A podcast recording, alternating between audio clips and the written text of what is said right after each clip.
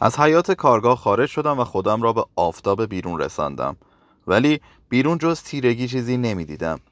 به کلیسا رفتم و به فراتیشک اشتورم برخوردم که داشت نرده های محراب را با پشم سیمی برق میانداخت. جوری که بدنه لوکوموتیوی را جلا بدهد. پیدا بود که حواسش جای دیگری است. این آدم هم در زندگی بد آورده بود.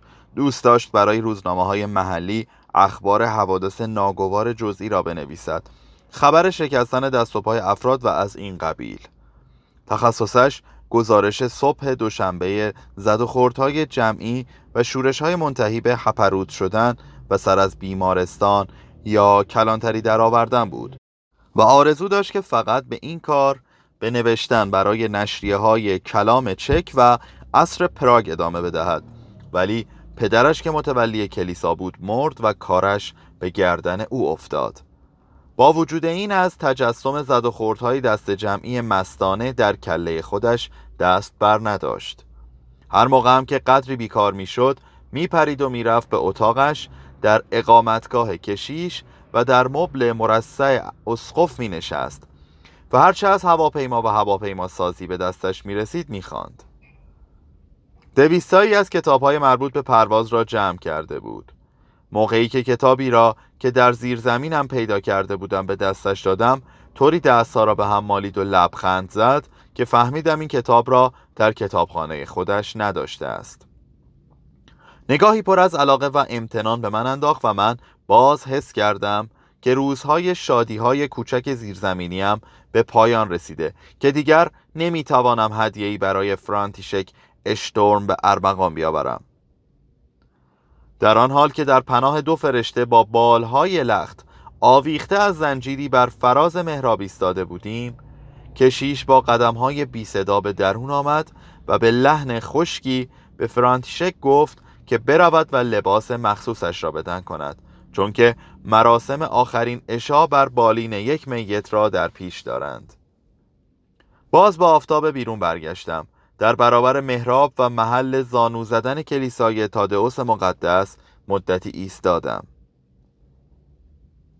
یادم افتاد که در گذشته چطور گاهی به اینجا می آمدم و دعا می کردم که تادئوس مقدس به درگاه باری تعالی برای من شفاعت و کاری بکند که این کامیون های وحشتناکی که برای ما از قصابخانه کاغذ باطله های خونالود می آورند در رودخانه ولتاوا چپه شوند. یادم آمد که دوست داشتم که ستارهی به کلاهم بچسبانم و در اینجا زانو بزنم و از اطراف بشنوم که ثروتمندهای سابق در گذر از کنارم به اعجاب می‌گویند. خیر و برکت برگشته. خوب شد. طبقه کارگر باز با مذهب آشتی کرده است. همانطور که کلاه را تا روی ابرو پایین کشیده در آنجا ایستاده بودم ناگهان به فکرم رسید که چرا یک بار دیگر این عمل را امتحان نکنم؟ چرا زانو نزنم و از پیشگاه تادئوس مقدس باز معجزه‌ای طلب نکنم؟ چون که فقط معجزه ای می توانست که زیر زمین و دستگاه پرس و کتابهایی را که بدون آنها زندگی برایم بیمعنی بود به من برگرداند. درست یک لحظه پیش از آن که زانو بر زمین بزنم بگو کی پیدا شد؟ پروفسور استاد زیبایی شناسی مثل همیشه قدری گیج و با دو شیشه عینکی که مثل ته استکان در آفتاب برق می‌زد و کیفی که مثل همیشه در دست داشت چون در آن لحظه کلاه سرم بود مرا به جای رئیسم گرفت و پرسید جوانک چطور است؟ سر کار است؟ لحظه ای فکر کردم و گفتم امروز سر کار نیست گفت یا پیغمبر مریضی چیزی که نشده.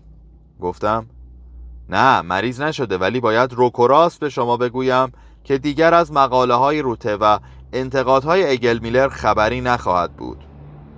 بعد کلاه از سر برداشتم و پروفسور که از وحشت چیزی نمانده بود پس بیفتد با اشاره به من داد زد یعنی شما همان پیرمرد هستی و همان جوان؟ و من باز کلاه بر سر گذاشته نقابش را تا روی ابروها پایین کشیدم و گفتم درست است. دیگر از مجله های سیاست ملی و اخبار ملی هم خبری نیست. فهمیدید؟ مرا از زیرزمینم بیرون کردند. این را گفتم و راه افتادم به طرف ساختمانی که سی و پنج سال درش کار کرده بودم. پروفسور هم دنبال من می آمد و گاهی می دوید و از من پیش می افتاد و آستینم را می گرفت و می کشید بعد دست کرد و یک اسکناس ده کرونی و بعد یک پنج کرونی کف دستم گذاشت. من به تلخی گفتم برای این است که بهتر جستجو کنم؟ و پروفسور شانه های مرا از دو سو چسبیده و از پشت عینک با چشم های درشت شده مثل چشم اسب به من نگاه کرد و زیر لب گفت بله برای آنکه بهتر بگردید. گفتم بگردم؟ دنبال چی؟ و او مبهوت به نجوا گفت دنبال شاید یک جو شانس. گفت و تعظیمی کرد و اول چند قدم به عقب برداشت و بعد برگشت و چنان تیز رفت که انگار از محل وقوع حادثه ناگواری می گریزد وارد محوته شدم و از دور صدای دلنگ دلنگ پرسم را مثل زنگوله سورتمهی در مراسم سرمست یک عروسی شنیدم و دیدم که نمی‌توانم جلو بروم. دیدم که دیگر نمی‌توانم به پرس خودم حتی نگاه بکنم و باز به خیابان برگشتم. صفحه 91